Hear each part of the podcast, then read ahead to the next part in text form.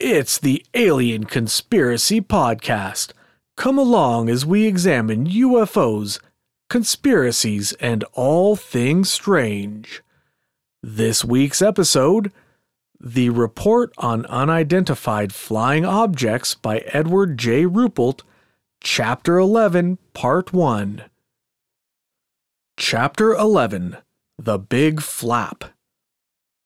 In early June 1952, Project Blue Book was operating according to the operational plan that had been set up in January 1952.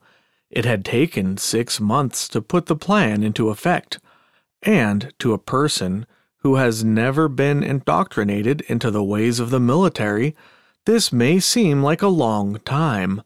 But consult your nearest government worker and you'll find that it was about par for the red tape course. We had learned early in the project that about 60% of the reported UFOs were actually balloons, airplanes, or astronomical bodies viewed under unusual conditions.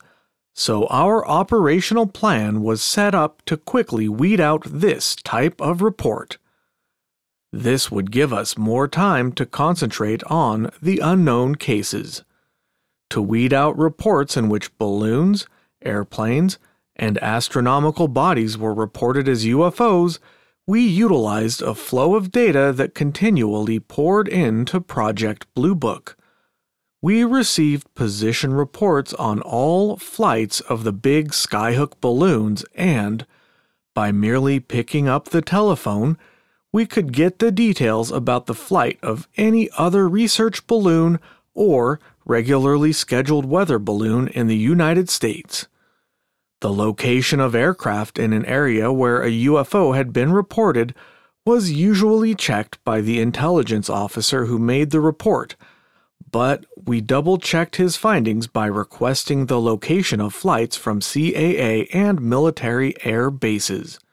Astronomical almanacs and journals Star charts and data that we got from observatories furnished us with clues to UFOs that might be astronomical bodies. All of our investigations in this category of report were double checked by Project Bear's astronomer.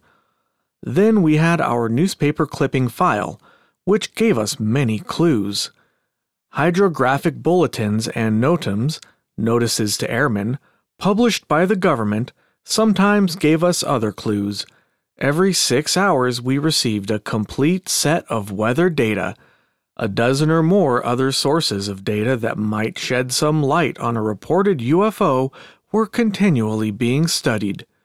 To get all this information on balloons, aircraft, astronomical bodies, and what have you, I had to coordinate Project Blue Book's operational plan with the Air Force's Air Weather Service Flight Service, Research and Development Command, and Air Defense Command with the Navy's Office of Naval Research and the Aerology Branch of the Bureau of Aeronautics, and with the Civil Aeronautics Administration, Bureau of Standards, several astronomical observatories, and our own Project Bear. Our entire operational plan was similar to a Model A Ford I had while I was in high school just about the time you would get one part working, another part would break down. When a report came through our screening process and still had the unknown tag on it, it went to the MO file where we checked its characteristics against other reports. For example, on May 25th, we had a report from Randolph Air Force Base, Texas. It went through the screening process and came out unknown. It wasn't a balloon, airplane, or astronomical body. So then it went to the MO file. It was a flock of ducks reflecting the city lights. We knew that the Texas UFOs were ducks because our MO file showed that we had an identical report from Moorhead, Minnesota, and the UFOs at Moorhead were ducks. Radar reports that came into Blue Book went to the radar specialists of ATIC's electronics branch, sifting through reams of data in search of the answers to the many reports that were pouring in each week. required many hours of overtime work, but when a report came out with the final conclusion unknown, we were sure that it was unknown. To operate Project Blue Book, I had four officers, two airmen, and two civilians on my permanent staff. In addition, there were three scientists employed full time on Project Bear, along with several others who worked part time. In the Pentagon, Major Fournet, who had taken on the Blue Book liaison job as an extra duty, was now spending full time on it.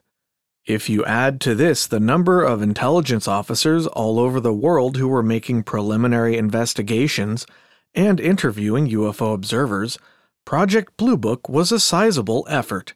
Only the best reports we received could be personally investigated in the field by Project Blue Book personnel. The vast majority of the reports had to be evaluated on the basis of what the intelligence officer who had written the report had been able to uncover or what data we could get by telephone or by mailing out a questionnaire.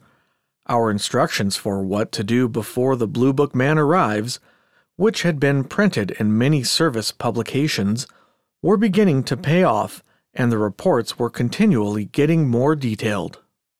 The questionnaire we were using in June 1952 was the one that had recently been developed by Project Bear. Project Bear along with the psychologists from a Midwestern university, had worked on it for five months. Many test models had been tried before it reached its final form, the standard questionnaire that Blue Book is using today.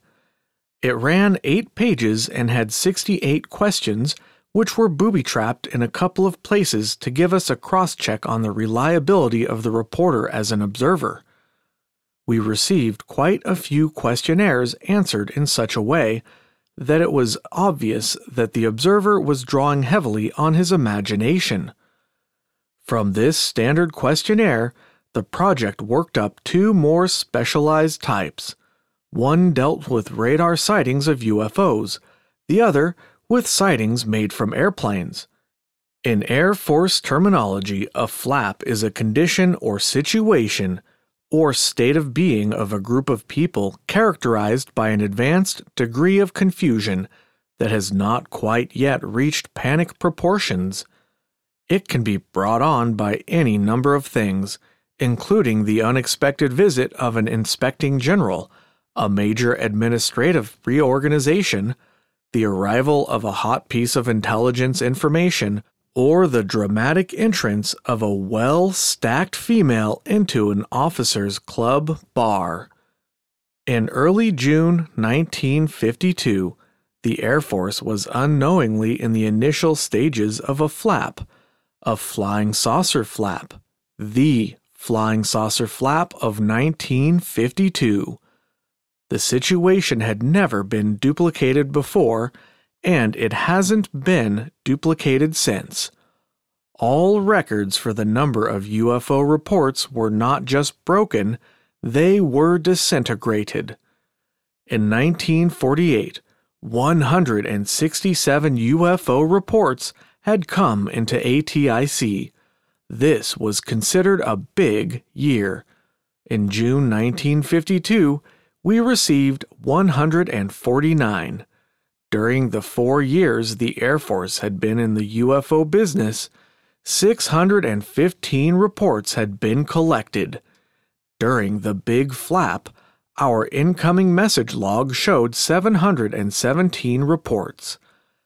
To anyone who had anything to do with flying saucers, the summer of 1952 was just one big swirl of UFO reports, hurried trips, midnight telephone calls, reports to the Pentagon, press interviews, and very little sleep. If you can pin down a date that the big flap started, it would probably be about June 1st. It was also on June 1st that we received a good report of a UFO that had been picked up on radar. June 1st was a Sunday, but I'd been at the office all day getting ready to go to Los Alamos the next day. About 5 p.m., The telephone rang, and the operator told me that I had a long distance call from California. My caller was the chief of a radar test section for Hughes Aircraft Company in Los Angeles, and he was very excited about a UFO he had to report.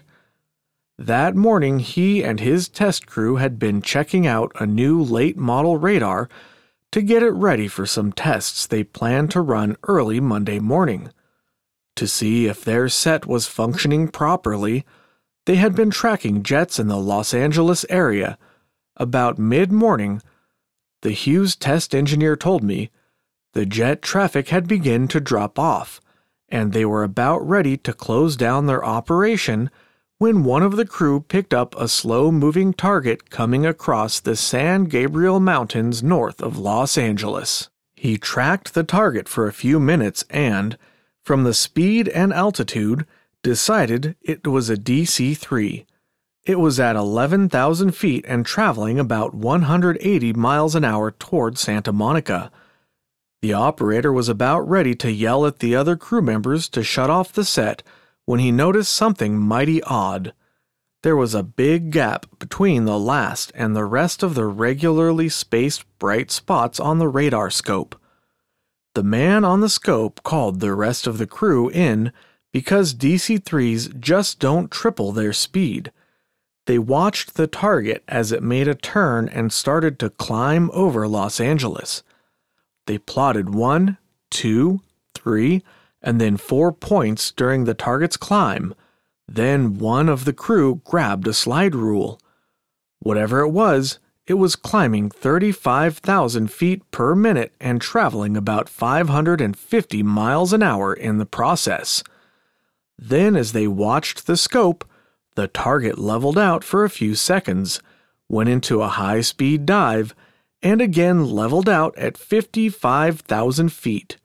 When they lost the target, it was heading southeast somewhere near Riverside, California. During the sighting, my caller told me that when the UFO was only about 10 miles from the radar site, two of the crew had gone outside, but they couldn't see anything. But, he explained, even the high flying jets that they had been tracking hadn't been leaving vapor trails. The first thing I asked when the Hughes test engineer finished his story was if the radar set had been working properly. He said that as soon as the UFO had left the scope, they had run every possible check on the radar and it was okay.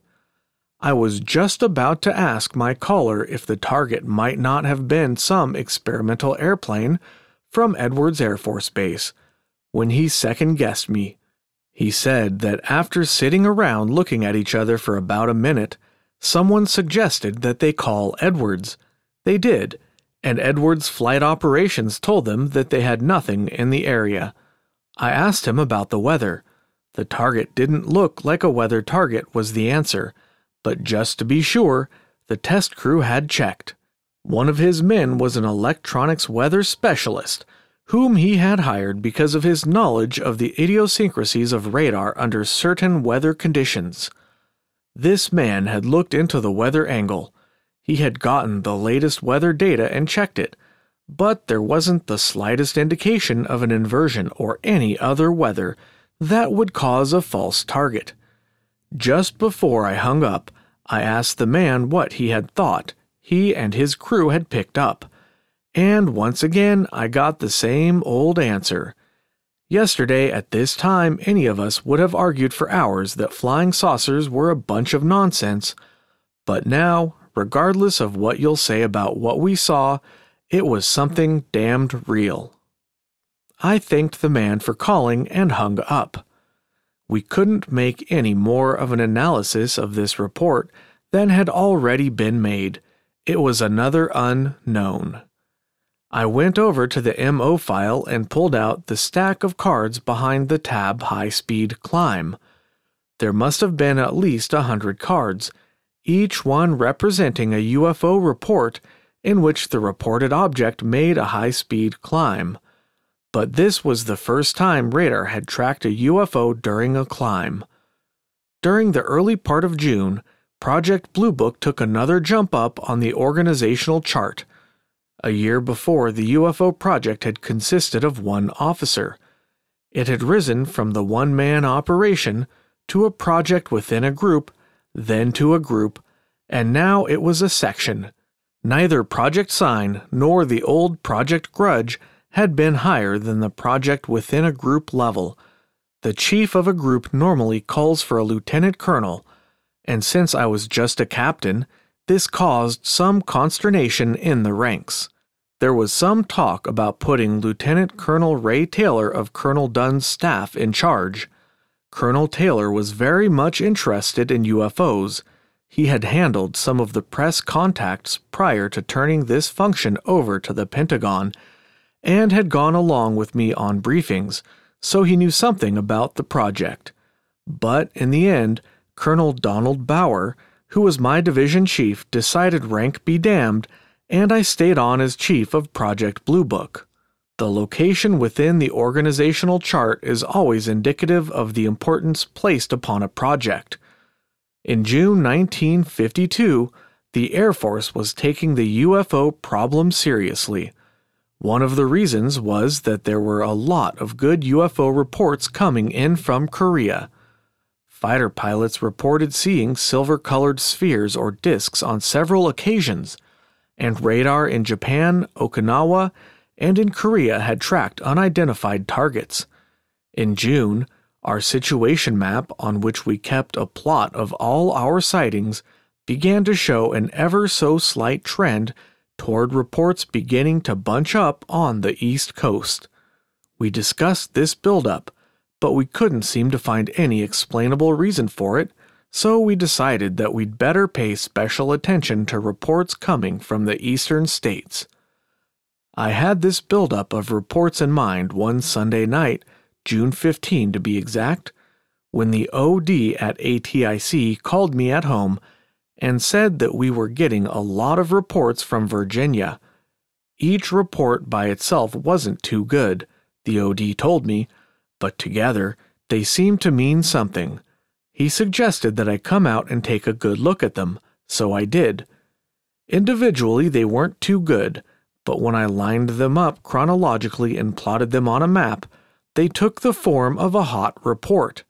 At 3:40 p.m., a woman at Unionville, Virginia had reported a very shiny object at high altitude. At 4:20 p.m., the operators of the CAA radio facility at Gordonsville, Virginia, had reported that they saw a round, shiny object. It was southeast of their station or directly south of Unionville.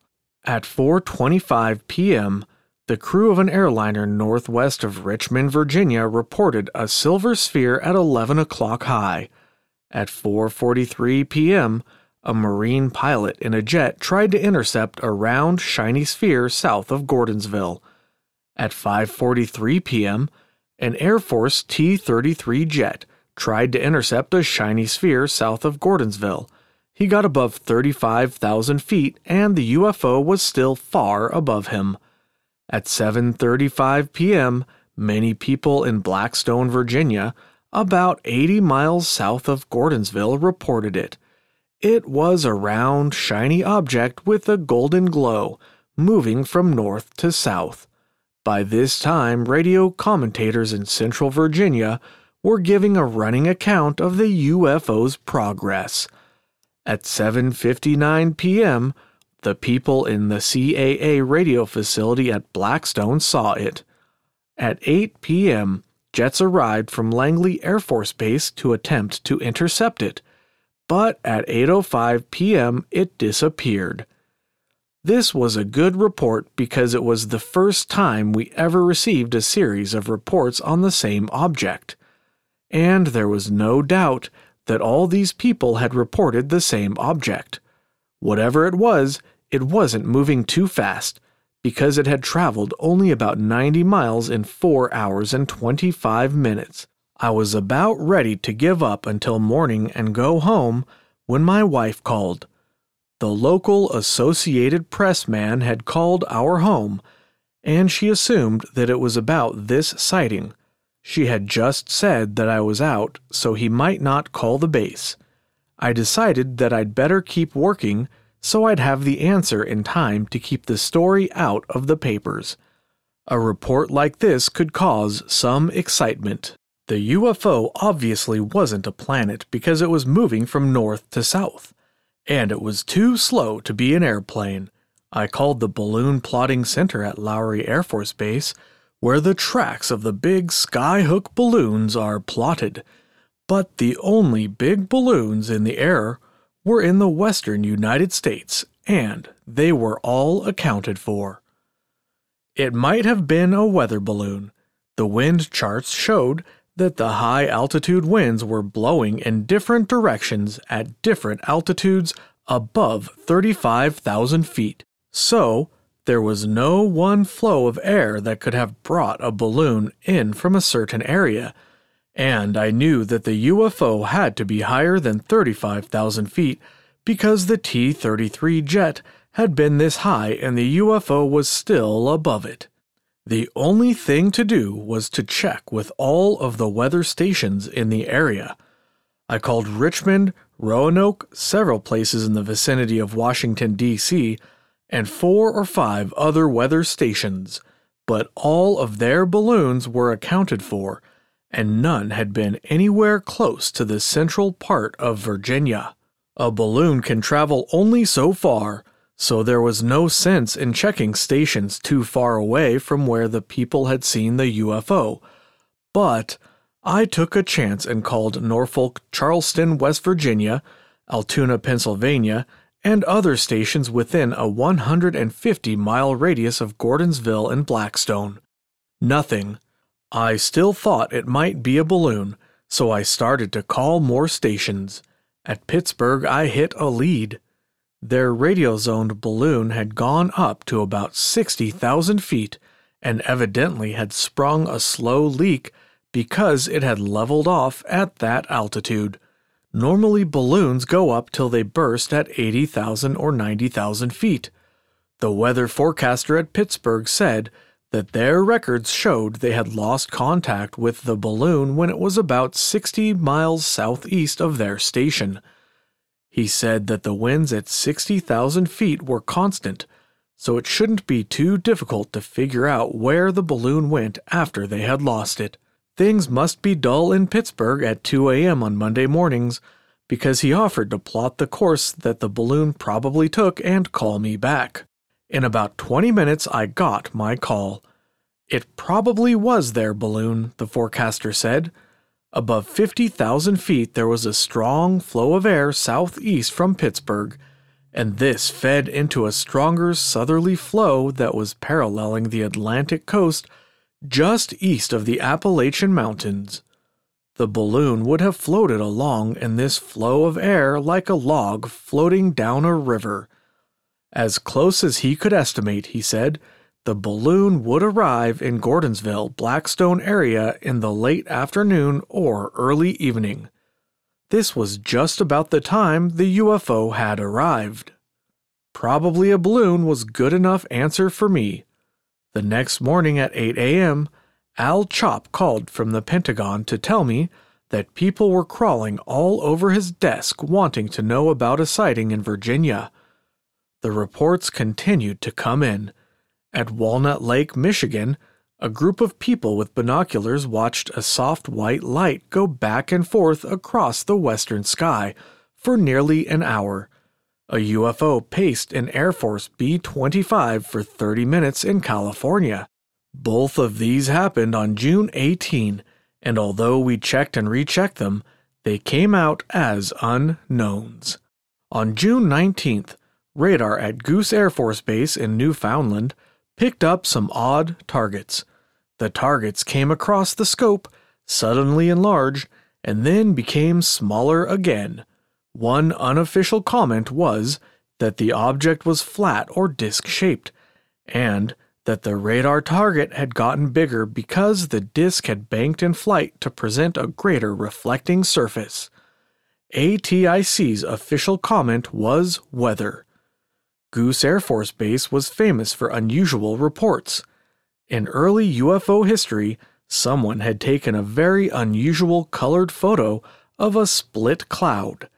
The photographer had seen a huge ball of fire streak down through the sky and pass through a high layer of stratus clouds. As the fireball passed through the cloud, it cut out a perfect swath. The conclusion was that the fireball was a meteor, but the case is still one of the most interesting in the file because of the photograph. Then in early 1952, there was another good report from this area. It was an unknown. The incident started when the pilot of an Air Force C 54 transport radioed Goose Air Force Base and said that at 10:42 p.m. a large fireball had buzzed his airplane. It had come in from behind the C 54, and nobody had seen it until it was just off the left wing. The fireball was so big that the pilot said it looked as if it was only a few hundred feet away. The C 54 was 200 miles southwest, coming into Goose Air Force Base from Westover Air Force Base, Massachusetts, when the incident occurred.